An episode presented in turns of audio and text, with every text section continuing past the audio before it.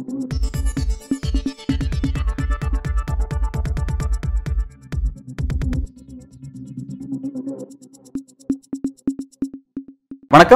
இது news focus Tamil. இன்றைய நேர்காணலில் நம்முடன் அரசியல் பேச இணைந்திருக்கும் சிறப்பு விருந்தினர் மூத்த பத்திரிகையாளர் திரு பிரியன் அவர்கள். வணக்கம் சார். வணக்கம் சார். நேற்று கமலாலயத்தில் பாஜகவுடைய மையக்குழு கூட்டம் நடந்திருக்கு. முக்கியமான பல்வேறு அப்டேட்ஸ் நடந்திருக்கு. தேசிய அமைப்பு செயலாளர் பிஎல் சந்தோஷ் முதற்கொண்டு அதில் கலந்துருக்காங்க. குறிப்பாக யார் நம்ம எதிரி அப்படிங்கிறதெல்லாம் அங்கே பேசி முடிவு பண்ணியிருக்காங்க. காங்கிரஸ் திமுகவும் பயங்கரமாக எதிர்க்கணும் அப்படிலாம் முடிவு பண்ணியிருக்காங்க. இன்னும் பல்வேறு அப்டேட்ஸ்லாம் நடந்திருக்கு. எப்படி பார்க்குறீங்க சார்? இல்லை அதாவது இந்த கூட்டம் வந்து போன அந்த மூணாம் தேதி கடந்த மூணாம் தேதி நடந்திருக்கணும். அண்ணாமலையை வந்து டெல்லிக்கு கூப்பிட்டதுனால அந்த மீட்டிங் நடக்கலை அன்றைக்கி ஸோ இது நேற்று நடந்த கூட்டம் வந்து ஒரு முக்கியமான கூட்டம். ஏன்னா வந்து நேற்று அந்த ஆர்கனைசேஷனலாக ஒரு அடிப்படை கட்டுமானங்கள்லாம் எப்படி இருக்குது ஏது இருக்குன்னு பார்க்கறதுக்காக தான் அந்த மீட்டிங் போட்டிருக்காங்க. ஏன்னா மு- அவனுக்கு ஒம்பது தொகுதிகளில் வந்து கான்சன்ட்ரேட் பண்ணி வேலை செஞ்சிட்ருக்காங்க அதாவது திருநெல்வேலி ராமநாதபுரம் சிவகங்கை கன்னியாகுமரி அப்புறம் தென் சென்னை வேலூர் கோயம்புத்தூர் இந்த மாதிரி ஒரு ஒம்பது தொகுதிகளில் வேலை செய்கிறாங்க அந்த ஒம்பது தொகுதிகள்லையும் பூத் கமிட்டி போட்டாச்சா இல்லையான்றது தான் நேற்று நடந்த முக்கியமான இது அது பூத் கமிட்டி போட்டாங்க அப்படின்னு சொல்லிட்டு அது இன்ஃபர்மேஷன் வந்திருக்கு. அப்புறம் மற்ற தொகுதிகளையும் பூத் கமிட்டி போடுங்க. முப்பத்தொம்போது தொகுதிகளையும் பூத் கமிட்டி போடுங்க அப்படின்றது பிஎல் சந்தோஷ் சொன்ன விஷயம். அதாவது அடுத்தது வந்து அண்ணாமலை வந்து பாத யாத்திரையை வந்து பதினாறாம் தேதி அப்புறம் கண்டினியூ பண்ணட்டும். அது நடக்கட்டும். ஆனால் எந்த கட்டத்துலையும் அதிமுகவை தாக்கியோ நீங்கள் அதிமுக விமர்சனம் பண்ணியோ இல்லை அவங்களுக்கு பதில் சொல்கிற மாதிரியோ நீங்கள் எதுவும் பண்ண வேண்டாம். ஏன்னா தேர்தல் இன்னும் ஆறு மாதத்துக்கு ஆறு மாதம் இருக்குது அந்த ஆறு மாதத்துக்குள்ளே என்ன விஷயங்கள் வேணால் அரசியலில் நடக்கும். அதனால் அவங்களும் நம்மளை பற்றி ஒன்றும் பேச மாட்டாங்க. நம்மளும் அவங்கள பற்றி ஒன்றும் பேச வேண்டாம். தேர்தல் நெருக்கத்தில் சூழ் சூழ்நிலை எப்படி இருக்கோ அது மாதிரி பண்ணிக்கலாம் அப்படின்ற மாதிரி பிஎல் சந்தோஷ் சொல்லியிருக்கார். அவர் சொன்ன நீங்கள் சொன்ன மாதிரி அவர் சொன்னது என்னென்னா தேசிய அளவில் நமக்கு காங்கிரஸ் எதிரியாக இருக்காங்க. லோக்கலில் வந்து நமக்கு சித்தாந்த ரீதியிலையும் திமுக தான் எதிரியாக இருக்காங்க. அதனால் திமுகவை வந்து கடுமையாக எதிர்க்க வேண்டிய கட்டாயம் நமக்கு இருக்குது அந்த கவர்மெண்ட்டுடைய ஃபெயிலியர்ஸ் எல்லாம் நீங்கள் மக்கள்கிட்ட கொண்டு போக வேண்டிய அவசியம் இருக்குது அதனால் அதில் நீங்கள் உங்கள் கான்சன்ட்ரேஷன் செலுத்துங்க. இந்த நடுவில் ஏடிஎம்கே ஏதாவது பேசினா அதுக்கு பதில் சொல்லாதீங்க. ஏடிஎம்கே வந்து நம்மளுடைய தோழமை கட்சி நம்மளது. நம்மளுடைய தோழமை கட்சி. அவங்க இன்னைக்கு இல்லாட்டி கூட தேர்தலுக்கு அப்புறம் கூட நமக்கு தேவையாக இருந்தால் நமக்கு ஆதரவு கொடுப்பாங்க. அதனால் அவங்க ஆதரவு வந்து நமக்கு கேரண்டீடு அவங்க தற்சமயத்துக்கு இப்போ விலகி இருக்காங்கன்னா சில விஷயங்களுக்காக விலகி இருக்காங்க அவங்க ஏதோ முஸ்லீம்கள் ஓட்டு கிடைக்குன்றதுக்காக விலகி இருக்காங்க இல்லை திமுக கூட்டணியில் ஒரு சலசலப்பை உண்டாக்கலான்றதுக்காக விலகி இருக்காங்க தேர்தல் நெருக்கத்தில் நம்மக்கிட்ட வந்துருவாங்க. அப்படி வராட்டி கூட தனியார் நின்னா கூட ஏதாவது அவங்க வெற்றி பெற்றால் நமக்கு தான் ஆதரவு தெரிவிப்பாங்க. அதனால் அவங்க ஒரு மே மேட்டரே கிடையாது. பாஜக அதிமுக ஒரு மேட்டரே கிடையாது. அவங்க நம்மளுடைய இன்னொரு தோழமை கட்சியாக தான் அவங்க இன்னும் இருந்துட்டு இருக்காங்க. அதனால் அதை பற்றி நீங்கள் விமர்சிக்காதீங்க. அண்ணாமலைக்கு ஸ்ட்ரிக்ட் இன்ஸ்ட்ரக்ஷன்னா நீங்கள் பத்திரிகைக்காரங்கிட்டலாம் சரியாக நடந்துக்க மாட்டேங்கிறீங்கன்னு உங்களை பற்றி புகார் வருது. அதே மாதிரி சீனியர் லீடர்ஸ்லாம் உங்களை பற்றி ரொம்ப புகார் பண்ணுறாங்க அதனால் எல்லோரையும் அரவணைத்து கொண்டு நீங்கள் வந்து கட்சியை நடத்தணும். இந்த அடுத்த மா- ஆறு மாதம்ன்றது ரொம்ப முக்கியமான மாதம் ஸோ இதில் வந்து ஏதாவது நீங்கள் ஏற்கனவே தமிழ்நாட்டில் வந்து பாஜகவுக்கு எதிரான ஒரு சென்டிமெண்ட் இங்கே இருக்குது மோடிக்கு எதிரான ஒரு சென்டிமெண்ட் இருக்குதுன்னு சொல்கிறாங்க அது எவ்வளோ தூரம் உண்மைன்னு தெரியாது. நீங்கள் வந்து கட்சி வளர்ந்துருக்குன்னு சொல்கிறீங்க உண்மையிலே கட்சி வளர்ந்துருக்குன்னா நீங்கள் குறைந்தபட்சம் ஒரு ஐந்து இடங்களாவது வெற்றி பெற்று காமிக்கணும். ஸோ அதற்கான வேலைகளில் நீங்கள் இப்போதுலேருந்து ஈடுபடுங்க. சப்போஸ் இந்த மீன் டைம் வந்து உங்களை வந்து இந்த ஐந்து மாநில தேர்தலில் சில இடங்களில் உங்களை வந்து கர்நாடகா எலெக்ஷனில் பொறுப்பாளர்னு போட்ட மாதிரி உங்களை போடக்கூடிய வாய்ப்புகள் கூட இருக்குது அதனால் இன்னும் ஒரு வாரத்தில் அதை பற்றி தெரியும். அது இல்லைன்னா நீங்கள் வந்து உங்கள் பாத யாத்திரை கண்டினியூ பண்ணலான்ற மாதிரியான விஷயங்களை வந்து சொல்லியிருக்காங்க. அதே மாதிரி சீனியர்ஸ்க்கு என்ன சொல்லியிருக்காங்க? நீங்களும் வந்து அண்ணாமலை வந்து பாத யாத்திரை போயிட்டுருக்காரு எல்லாம் பண்ணுறாரு நீங்களும் உங்கள் பகுதிகளில் வந்து நீங்கள் கட்சிகளை வளர்க்குறதுக்கான விஷயங்களை எல்லா மக்களை விசிட் பண்ணி எல்லா கிராமங்களையும் சந்திங்க எல்லா பூத்துலேயும் கமிட்டி போடுறதுக்கான ஏற்பாடு பண்ணுங்கன்ட்டு சீனியர்ஸுக்கும் வந்து நீங்கள் அனாவசியமாக வந்து மோதிர வேலை வேண்டாம் அண்ணாமலையோட மோதிர வேலையெல்லாம் வேண்டாம். அண்ணாமலை வந்து கொஞ்சம் ஃப்ரீயாக நாங்கள் வந்து மே- மேலிடம் அவருக்கு ஃப்ரீ ஹேண்டு கொடுத்துருக்கு. அதனால் அவர் கட்சி வழக்கத்தில் முழுசாக இறங்கியிருக்காரு. அவருடைய பா இதில் வந்து செயல்பாடுகளை நாங்கள் ஏன் தலையிடலைன்னா அவர் வந்து க இறங்கி வேலை செய்கிறார் களத்தை அதனால தலையிடலை அப்படின்னு சொல்லிட்டு சந்தோஷ் சொல்லியிருக்காரு. ஸோ அல்டிமேட்டாக வந்து ஏடிஎம்கே நேற்று அவர் சொன்ன விஷயத்துலேயே முக்கியமான பாயிண்ட் என்னன்னா அதிமுக இன்னும் நமக்கு தோழமை கட்சியாக தான் இருக்குன்ற விஷயங்களை தான் முக்கியமாக அவர் வலியுறுத்துறார். அதை எந்த விதத்திலையும் நம்ம வந்து கெடுத்துக்க வேண்டாம். சரியான சமயத்தில் மேலிடம் வந்து நிலைமைகளை சரி பண்ணணும் அப்படின்னு அவர் சொல்கிற பாயிண்ட் பாஜகவுடைய முக்கிய பொறுப்பாளராக இருக்கக்கூடிய எம்எல்ஏ வரக்கூடிய வானத் சீனிவாசன் அமைச்சராக இருக்கக்கூடிய எல் முருகன் கேசவ விநாயகம் உள்ளிட்ட இன்னும் சிலர் கூட குறிப்பாக சொல்லியிருக்காங்க. நம்ம அதிமுகவோட ஒன்று சேர தான் சரியாக இருக்கும். அதை நம்ம வெற்றிக்கான வாய் வாய்ப்பாக இருக்கும்னு சொல்லிட்டு அந்த இடத்துல அந்த கூட்டத்தில் திரும்ப அதையே வலியுறுத்தினா சொல்லி சொல்லப்படுது. அதை பற்றி ஆமாம் அது அது அது அதை பற்றின வந்து பேச்சுக்கள் வந்திருக்கு. இன்ஃபார்மலாக பேசியிருக்காங்க. அப்போது வந்து என்ன சொல்லியிருக்காங்க? அப்போ பிஎல் சந்தோஷ் என்ன சொல்லியிருக்காரு? மேலிடத்துக்கு தெரியும். இங்கே என்ன நடக்குதுன்னு தெரியும். அதிமுகவோட ம, இருக்கிற முக்கியமான தலைவர்களோட நாங்கள் ரெகுலர் கான்டாக்டில் தான் இருக்கோம் நாங்கள் அதனால் வந்து நீங்கள் கவலைப்பட வேண்டாம். அதிமுகவுக்கும் தனியாக போனால் என்ன நடக்குன்னு அவங்களுக்கும் தெரியும். தனியாக போனால் என்ன நடக்கும்னு நமக்கும் தெரியும். நம்மக்கிட்ட இருக்கிற கட்சிகள்லாம் பெரிய கட்சிகள் கிடையாது. பாமக தவிர பாமக ஊசலாடிட்டு இருக்காங்க. அவங்க எப்படி போவாங்கன்னு சொல்ல முடியாது. அதனால் நம்மக்கிட்ட இருக்கிற மற்ற கட்சிகள் ஏசி சண்முகம் ஆகட்டும் டாக்டர் கிருஷ்ணசாமி ஆகட்டும் இவங்கெல்லாம் எந்த அளவுக்கு செல்வாக்கு இருக்குன்னு நமக்கு தெரியும். அதனால் நம்ம அதை பற்றி ரொம்ப கவலைப்பட வேண்டாம். ஒரு வலிவான கூட்டணியை வந்து மோடி பிரதமராக வேண்டும் மூன்றாவது முறை என்று சொல்கிற எல்லோரையும் நம்ம சேர்க்கணும். டிடிவியும் சேர்க்கணும் ஓபிஎஸையும் சேர்க்கணும் சசிகலான்னு வந்தாலும் அவங்களையும் சேர்க்கணும். அதனால் வந்து அதில் வந்து எடப்பாடி ஏதாவது பிரச்சனை பண்ணாருன்னா அதை எப்படி சமாளிக்கிறதுன்றதை நாங்கள் மேலிடம் பார்த்துக்குறோம். ஆனால் இப்போ தற்சமயத்தை அவங்க தனியாக இருக்காங்கன்றதுக்காக நம்ம வந்து அவங்கள ஒரு எதிர்க்கட்சியாக பார்க்க வேண்டாம். அவங்க நம்ம தோழமை கட்சி தான் அவங்க. அதனால் அவங்கள டீல் பண்ணுறது வந்து நீங்கள் அவாய்ட் பண்ணுங்கள் ப்ரெஸ்ஸில் அவங்கள பற்றி பேசுறதை நீங்கள் அவாய்ட் பண்ணுங்கள் அவங்கள பற்றி ப்ரொவோக் பண்ணுற மாதிரி கேள்வி கேட்டால் நீங்கள் அவாய்ட் பண்ணுங்கள் அப்படின்னு அண்ணாமலைக்கு ஸ்பெசிஃபிக்காக சொல்லியிருக்காங்க. ஹெச் ராஜா வந்து பேசுகிற பேச்சுக்கள்லாம் சரியில்லைன்னு சில பேர் கம்ப்ளைண்ட் பண்ணிருக்காங்க. நம்ம நமக்கு கெட்ட பேர் வாங்கி கொடுக்குன்ட்டு ஸோ ஹெச் ராஜாவுக்கும் இன்டெரக்டாக வந்து ஒரு ஒரு மெசேஜ் கம்யூனிகேட் பண்ணியிருக்காங்க நீங்கள் வந்து மேடை நாகரிகத்துக்கு ஏற்றபடி பேசுங்க. ரொம்ப மோசமாலாம் பேசாதீங்க. கருத்துக்கள் கருத்துக்களோட தான் மோதணும். ரொம்ப மோசமாலாம் பேசக்கூடாது. பேசினா கட்சிக்கு தான் கெட்ட பேர் வருது.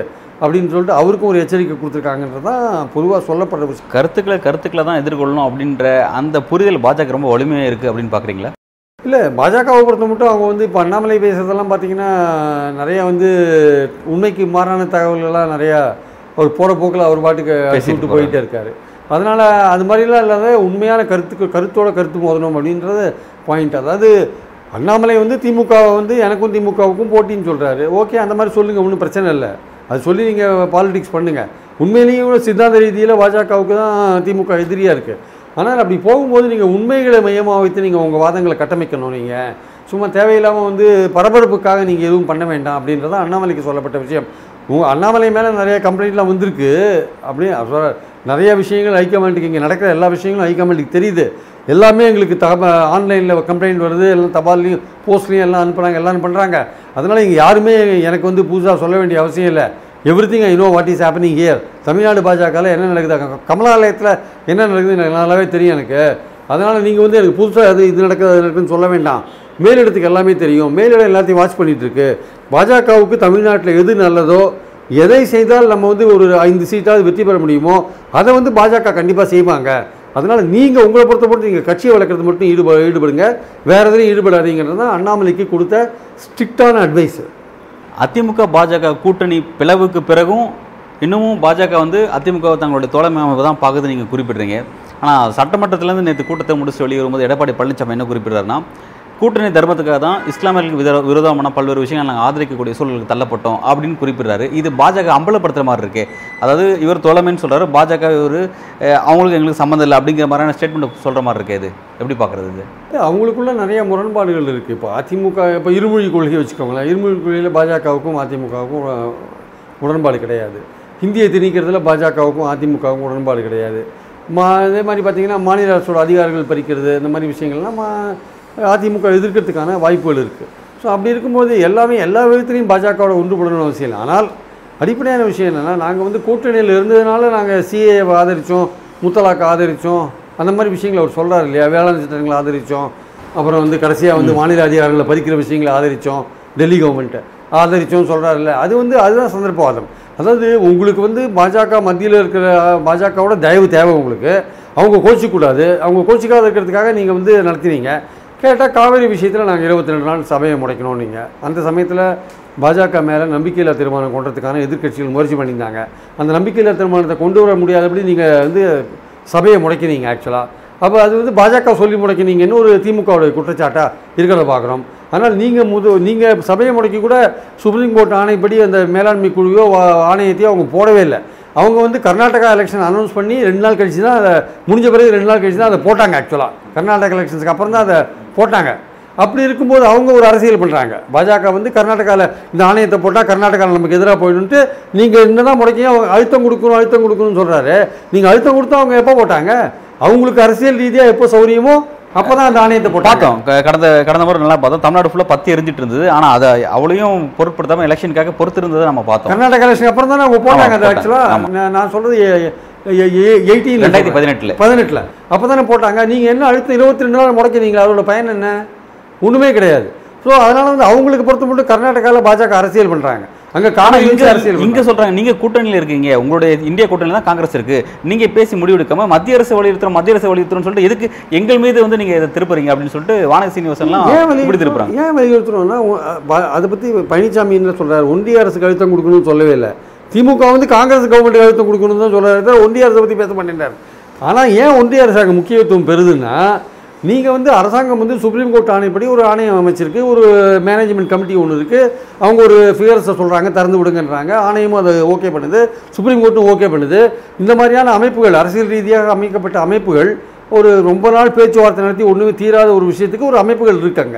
அந்த அமைப்புகள் வந்து இதெல்லாம் சொல்லும்போது அந்த ஒரு மாநில அரசு ஏற்று நடந்து கொள்ளாத போது அப்போ அதன் மீது நடவடிக்கை எடுக்க வேண்டிய பொறுப்பு மத்திய அரசுக்கு இருக்கு இல்லையா?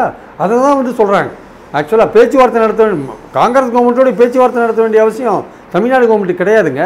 ஏன்னா ஏற்கனவே ஒரு அமைப்பு வச்சுட்டீங்க. சுப்ரீம் கோர்ட் சொல்லி ஒரு அமைப்பு வச்சுட்டீங்க. நாங்கள் எவ்வளோ நூற்றுக்கணக்கு தடவை கணக்கான தடவை பேச்சின பிறகு தான் இந்த அமைப்புகள்லாம் வந்திருக்கு. ட்ரிபியூனல் வந்திருக்கு. அதுக்கப்புறம் அதன் விளைவாக இந்த அமைப்புகள்லாம் வந்திருக்கு. இவ்வளோ தூரம் ரொம்ப தூரம் நம்ம வந்துட்ட பிறகு திருப்பி பின்னாடி நூறு கிலோமீட்டர் பின்னாடி போனால் எப்படி? அது பேச்சுவார்த்தைக்கு எப்படி போக முடியும்? அப்போது இந்த அமைப்புகள் சொல்கிற விஷயத்தை நீங்கள் கேட்கலன்ற போது கர்நாடகா கவர்மெண்ட்டை கண்டிக்க வேண்டிய வேலை ஒன்றிய அரசோட வேலை. அதை தான் வந்து இந்த கவர்மெண்ட்டோட தீர்மானத்தில் சொல்கிறாங்க ஆனால் அப்போது பட்டுப்படாமல் பேசுகிறாரு எடப்பாடி. பாஜகவுக்கு எந்த பிரச்சனையும் வரக்கூடாதுன்ற மாதிரி அவர் பேசுகிறார் ஆனால் இவங்க வந்து திமுக கூட்டணியோட அந்த தீர்மானம் வந்து ஒன்றிய அரசு வந்து இதுக்கான தக்க நடவடிக்கைகள் எடுக்கணுன்ற அழுத்தம் கொடுக்கணும் கர்நாடக அரசுக்குன்னு தான் இருக்குது ஒரு ஒரு ஒரு ஒரு ஒரு கவர்மெண்ட் ஸ்டேட் கவர்மெண்ட்டு ஒரு அமைப்புகள் அரசியல் சட்டப்படி அமைக்கப்பட்ட அமைப்புகள் சொல்கிற விஷயத்தை கேட்கலன்னா ஒரு இன்னொரு மாநில அரசுக்கு வந்து மத்திய அரசு தான் நடவடிக்கை எடுக்கணும் நம்ம கேட்க வேண்டிய உரிமை நமக்கு இருக்குது அதுதான் இங்கே திமுக கவர்மெண்ட் பண்ணாங்க தீர்மானம் போட்டான்னு தான் போட்டாங்கன்றது உண்மை.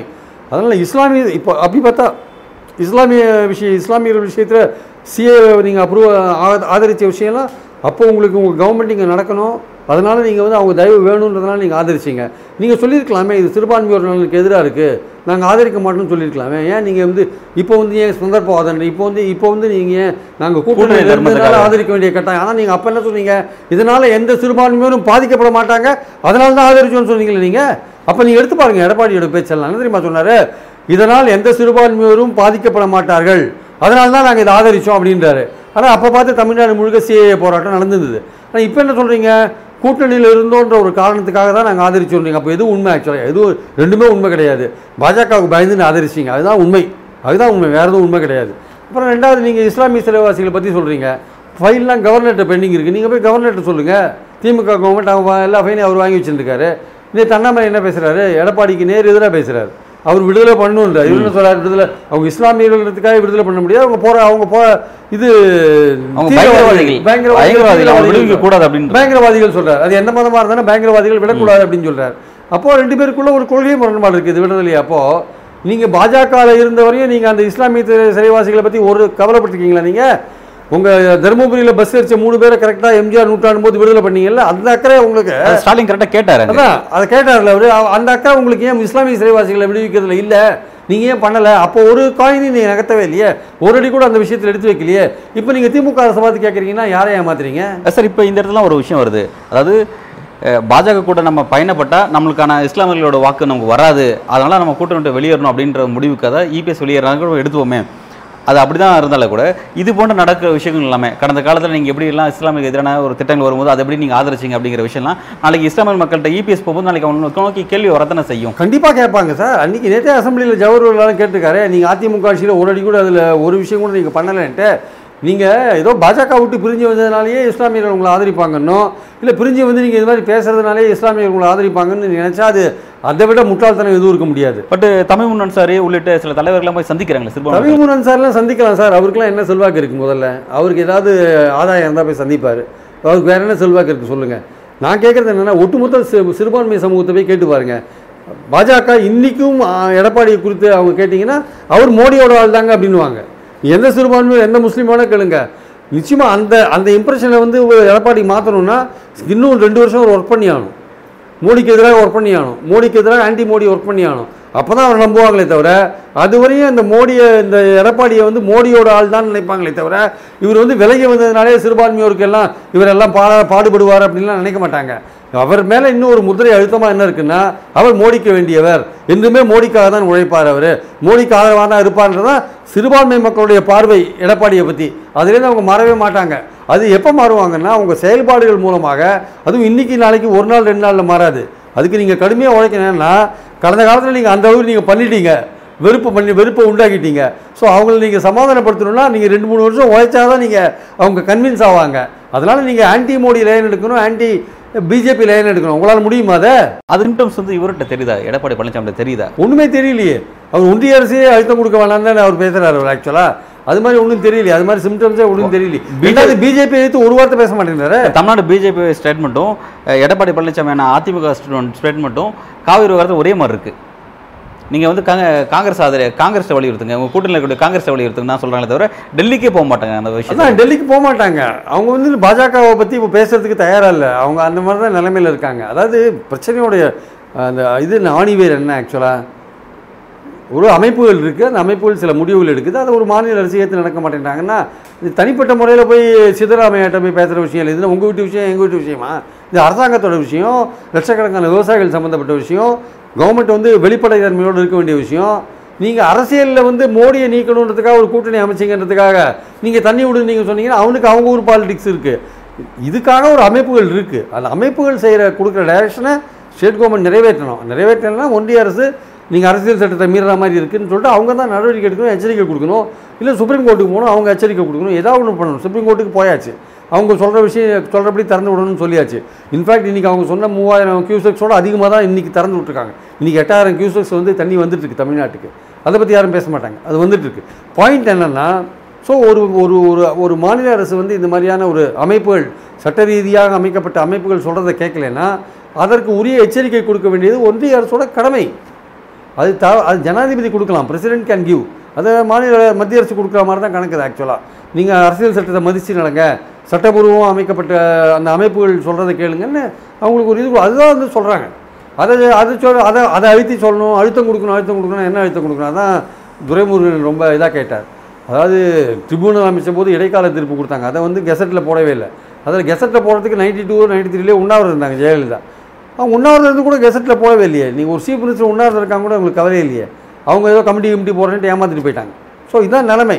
ரெண்டாயிரத்தி ஏழில் வந்த இறுதிக்கட்ட இறுதி தீர்ப்பு ட்ரிபியூனோட இறுதி தீர்ப்பு அது கர்நாடகா கவர்மெண்ட் கேஸ் போச்சு. ரெண்டாயிரத்தி பதிமூணு தான் போட்டாங்க. ரெண்டாயிரத்தி பதிமூணு தான் கேஸ் கிளியர் ஆச்சு அப்புறம் போட்டாங்க. அப்புறம் ரெண்டாயிரத்தி பதிமூணுக்கு அப்புறம் வந்து இப்போ ரெண்டாயிரத்தி பதினெட்டில் தான் இந்த அமைப்புகளே உருவாக்கப்பட்டது. இது ஒரு லாங் ஹிஸ்ட்ரி இருக்குது இது முன்னாடி ஏகப்பட்ட பேச்சுவார்த்தைகள் நடந்திருக்கு. நம்ம மறுபடியும் பின்னாடி போக முடியாது. நம்ம இனிமேல் இந்த அமைப்புகளை நம்பி தான் நம்ம வாழ்க்கையை நடத்தணும். அது அதிகமாக தண்ணி வந்ததுனாலும் ஷேர் பண்ணிக்கணும். தண்ணி குறைவாக இருந்தாலும் ஷேர் பண்ணிக்கணும். அதுதான் காவேரி ஃபார்முலா ஆக்சுவலாக சுப்ரீம் கோர்ட் சொன்ன ஃபார்முலா அதை மீற கர்நாடகா கவர்மெண்ட்டை ஒன்றிய அரசு கண்டிக்கணும். இல்லை சுப்ரீம் கோர்ட்டில் போய் அது சுப்ரீம் கோர்ட்டோட டைரக்ஷனை வாங்கி கர்நாடகா கவர்மெண்ட்டை கண்டிக்கணும். இந்த வழி தான் இருக்கே தவிர வேறு வழி கிடையாது. ஸோ எடப்பாடியை பொறுத்த மட்டும் அவர் அழுத்தம் கொடுக்கணும் அழுத்தம் கொடுக்கணும் என்ன அழுத்தம் கொடுக்கணும் அவருக்கு இஸ் நாட் கிளியர் கிளியராக இல்லை அவர் இல்லை அவங்களுக்கு என்ன நோக்கமாக இருக்குன்னா திமுகவும் காங்கிரஸும் இதன் மூலமாக சண்டை போட்டு விட்டுன்னு நினைக்கிறாங்க. இந்த விஷயம் மூலமாக அதுதான் அவங்க நோக்கமாக இருக்கே தவிர கர்நாடக காங்கிரஸ் கர க- தஞ்சாவூர் விவசாயிகளுக்கு தண்ணி வரணுன்றது நோக்கமாக இல்லை. இதை சாக்கா வச்சு ரெண்டு பேரும் சண்டை போட்டுன்னு இந்தியா கூட்டணியில் பிரச்சனை வருமா? அப்படின்னு அதை தூண்டி விடுறது அவங்க வேலையாக இருக்குது ஆக்சுவலாக இப்போ நேற்று நடந்த அந்த கூட்டத்தில் அடுத்த ஒரு முக்கியமான விஷயம் அவங்க பேசுனது வந்து அந்த ஒன்பது தொகுதி குறிப்பிட்டீங்க பார்த்தீங்களா நீங்கள் சொன்ன மாதிரி அந்த ஒன்பது தொகுதி. அது அண்ணாமலை என்ன குறிப்பிட்டாருன்னா இந்திய அளவில் நாங்கள் வந்து ஒரு நூற்றி ஐம்பது தொகுதிகளை வந்து நாங்கள் சிறப்பு கவனம் செலுத்திட்டு இருக்கோம் அதில் தமிழ்நாட்டில் ஒரு ஒன்பது தொகுதின்னு சொல்லி குறிப்பிட்டிருக்காங்க. அந்த ஒன்பது தொகுதி எப்படி தேர்வு செஞ்சிருக்காங்க அப்படிங்கிறத நம்ம பார்க்க வேண்டியது இருக்கு. இல்லை அவங்க ஏற்கனவே அவங்க தேர்வு செஞ்சதில் ஏற்கனவே போட்டி போட்டதில் நாலு தொகுதியில் அதில் இருக்குது. சிவகங்கை ராமநாதபுரம் கன்னியாகுமரி அண்ட் கோயம்புத்தூர். அதாவது கொங்கு மண்டலத்தில் வந்து கோவை கோவை. நீலகிரி இந்த பகுதி வச்சுப்போம். கீழே வந்து தென்காசி திருநெல்வேலி கன்னியாகுமரி வச்சுப்போம். வேலூர் தென்காசியில் அவங்க போனாட்டி போட்டி போடல. தூத்துக்குடியில் தான் போட்டி போட்டாங்க. போட்டி போட்டாங்க, இல்லை தூத்துக்குடியில் எடுத்துட்டாங்க ஒம்போதுல தூத்துக்குடியில் அவங்க. தெரிஞ்சு போச்சு போட்டு இல்ல ஆமா. அதனால எடுத்துட்டாங்க. ஸோ தென்காசி சேர்த்துருக்காங்க அதில் ஆக்சுவலாக இவங்களோட லிஸ்ட் புது லிஸ்ட் வந்து சிவகங்கை வந்திருக்கு ராஜா போட்டி போட்டாங்க ஓகே. ஸோ அங்கே இருக்குது ராமநாதபுரம் ஏற்கனவே அந்த கோ- இவர் ரெய்னார் நாகேந்திரன் போட்டி போட்டார். ஸோ அது கோயம்புத்தூர்ல ஏற்கனவே சிபிஆர் போட்டி போட்டார். சிபி ராதாகிருஷ்ணன் போட்டி இல்லை எல்லாம் போட்டிட்டு இருக்காங்க. அவங்க. போட்டிட்டு இருக்காங்க. அதாவது கடந்த காலத்துல நிச்சயம் கட்டாயம் போட்டிருப்பாங்க போட்டி போட்டிருப்பாங்க. போட்டி போடாம எந்த தொகுதியில் இருந்திருக்க மாட்டாங்க. இப்போ என்ன விஷயம்னா எப்படி அதை செலக்ட் பண்றாங்க அப்படிங்கிறதா இப்போ வேலூர் செலக்ட் பண்ணியிருக்காங்க தென்சென்னை செலக்ட் பண்ணியிருக்காங்க. இப்போ இந்த மாதிரி இந்த இடத்துங்கலாம் எப்படி அவங்களுக்கு வந்து வாக்கு வங்கி உருவாயிருக்கு போன வாட்டி வந்து வேலூர்ல அதிமுக பாஜக கூட்டணி பதினாலாயிரம் பதினாலாயிரம் ஓட்டுல தோத்தாங்க. ஓகே. முதல்ல நடக்கிற அப்புறம் நடந்தது அந்த எலெக்ஷன் இந்த மாதிரி அவங்களோட கூட்டணி இல்ல இல்ல இப்போ தனியாக போட்டிட்டு இருப்பாங்க அவங்க தனியாக நின்னாலுமே வெற்றி பெறணும்னு நினைக்கிறாங்க வேலூர் போன்ற இடங்கள்ல வந்து முஸ்லீம்கள் ஜாஸ்தியாக இருக்காங்க இல்லையா? ஸோ அந்த இடத்துல ஹிந்துவை கன்சாலிடேட் பண்ணி வின் பண்ண முடியும்னு பாஜக நம்புறாங்க. ஓகே பாயிண்ட் அதுதான். தென்சென்னையை பொறுத்த மட்டும் அவங்க வந்து இங்கே உயர் ஜாதிகள் நிறைய பேர் இருக்காங்கன்னு நினைக்கிறாங்க. அந்த உயர் ஜாதி நம்ம ஓட்டு போடுவான்ட்டு நினைக்கிறாங்க. ஏற்கனவே நின்று இருக்காங்க. இலகணேசெல்லாம் நல்ல ஓட்டெலாம் வாங்கியிருக்காரு. அதனால் இந்த தென்சென்னையில் நம்ம வின் பண்ண முடியும்னு நினைக்கிறாங்க. கோயம்புத்தூர் ஏற்கனவே ஆர்எஸ்எஸ் அங்கே நல்லா வளர்த்து வச்சுருக்காங்க. அதனால் அங்கே வின் பண்ண முடியும்னு நினைக்கிறாங்க. அங்கே சிபிஎம் ஸ்ட்ராங்காக இருக்குது கூட்டணி ஸ்ட்ராங்காக இருக்குது அங்கே ஏற்கனவே சிபிஎம் தான் வின் பண்ணித்து கூட்டணியில் டிஎம்கே கூட்டணியில். அதே மாதிரி மற்ற இடத்துல பார்த்தீங்கன்னா தென்காசியில் doctor Krishnasamy John Pandian support இருக்கிறதுனால தேவேந்திர குல வேளாளர் ஆதரவு இருந்தால் அங்கே வின் பண்ண முடியும்னு நினைக்கிறாங்க. கன்னியாகுமரி ஏற்கனவே பொன்னார் அங்கே வந்து ஆர்எஸ்எஸ் பேஸ் அங்கே இருக்குது சிவகங்கை எச் ராஜா அங்கே ஓரளவுக்கு உருவாக்கி வச்சுருக்காரு. ராமநாதபுரம் கொஞ்சம் ஓரளவுக்கு செல்வாக்கு இருக்குது அன்வர் ராஜாலாம் இருந்தாருன்னா ஏடிஎம்கே இருந்தாருன்னா அவன் சப்போர்ட் இருந்தால் வின் பண்ணுறதுக்கான வாய்ப்புகள் இருக்குன்னு நினைக்கிறாங்க. அதனால இந்த தொகுதிகள்லாம் இந்த அளவில் இப்படி செலக்ட் பண்ணி வச்சுருக்காங்க ஆக்சுவலாக பட் இதெல்லாம் வந்து அவங்க முழுசாக வெற்றி பெற முடியுமான்னா போன வாட்டி அவங்க வந்து எங்கேயுமே வெற்றி பெற முடியல ஆக்சுவலாக எக்ஸப்ட் வந்து ஒரு- இடத்துல தேனி. தேனி மட்டும் தான் வின் பண்ணாங்க. தேனி இந்த வாட்டி அவங்க எடுக்கல அவங்க. தேனியை வந்து முபிஎஸ்ன்னு விட்டுட்டாங்க. ஸோ அதனால் வந்து தேனி மற்ற இடத்துல எதுலேயுமே வின் பண்ணலை. இந்த வாட்டி அவங்க ஒம்பது இடத்துல குறி வச்சு வேலை செய்கிறாங்க அதில் வந்து ஏடிஎம்கே கூட்டணி இருந்தால் தான் அவங்க வின் பண்ண முடியும். இல்லாட்டி வின் பண்ண முடியாது. அது நூறு சதவீதம் உண்மை தானே அது டிடி டிடிவியும் ஓபிஎஸும் ஆதரிக்கிறாங்கன்னு நினச்சி அவங்க இருக்காங்க. பட் ஆனால் வந்து அது வந்து வேலூரில் ஒர்க் அவுட் ஆகாது. தென்சென்னையில் ஒர்க் அவுட் ஆகாது. இது இது- இது மற்ற இடத்துல வேணால் ஒர்க் அவுட் ஆகலாம். கோயம்புத்தூரில் ஒர்க் அவுட் ஆகாது. ராமநாதபுரத்தில் ஒர்க் அவுட் ஆகலாம். சிவகங்கையில் ஒர்க் அவுட் ஆகலாம். கன்னியாகுமரியில் ஒர்க் அவுட் ஆகாது. அது வேறு ஏரியா அது. அதனால் ஒர்க் அவுட் ஆகாது. தென்காசியில் கொஞ்சம் ஒர்க் அவுட் ஆகிறதுக்கான சான்ஸ் இருக்குது அதனால் சில தொகுதிகளில் வந்து எல்லாமே டிடிவியும் ஓபிஎஸும் இருக்கிறதுனாலே ஒம்பது தொகுதிகளையும் அவங்க வின் பண்ணுவாங்கன்னு சொல்ல முடியாது. ஸோ அதனால் வந்து அதிமுக கூட்டணி இருந்தால் ஒரு மூன்று தொகுதிகளில் வந்து அவங்க ட்ரை பண்ணி பார்க்கலாம் அளக்க அதர்வைஸ் வந்து ரொம்ப கஷ்டம். அதனால் இந்த கான்சன்ட்ரேட் பண்ணி ஒர்க் பண்ணுறதுனாலேயே வெற்றி நிச்சயம் என்பது உறுதியல்ல. நல்ல சார். ஒரு நல்ல இன்டர்வியூ நன்றி.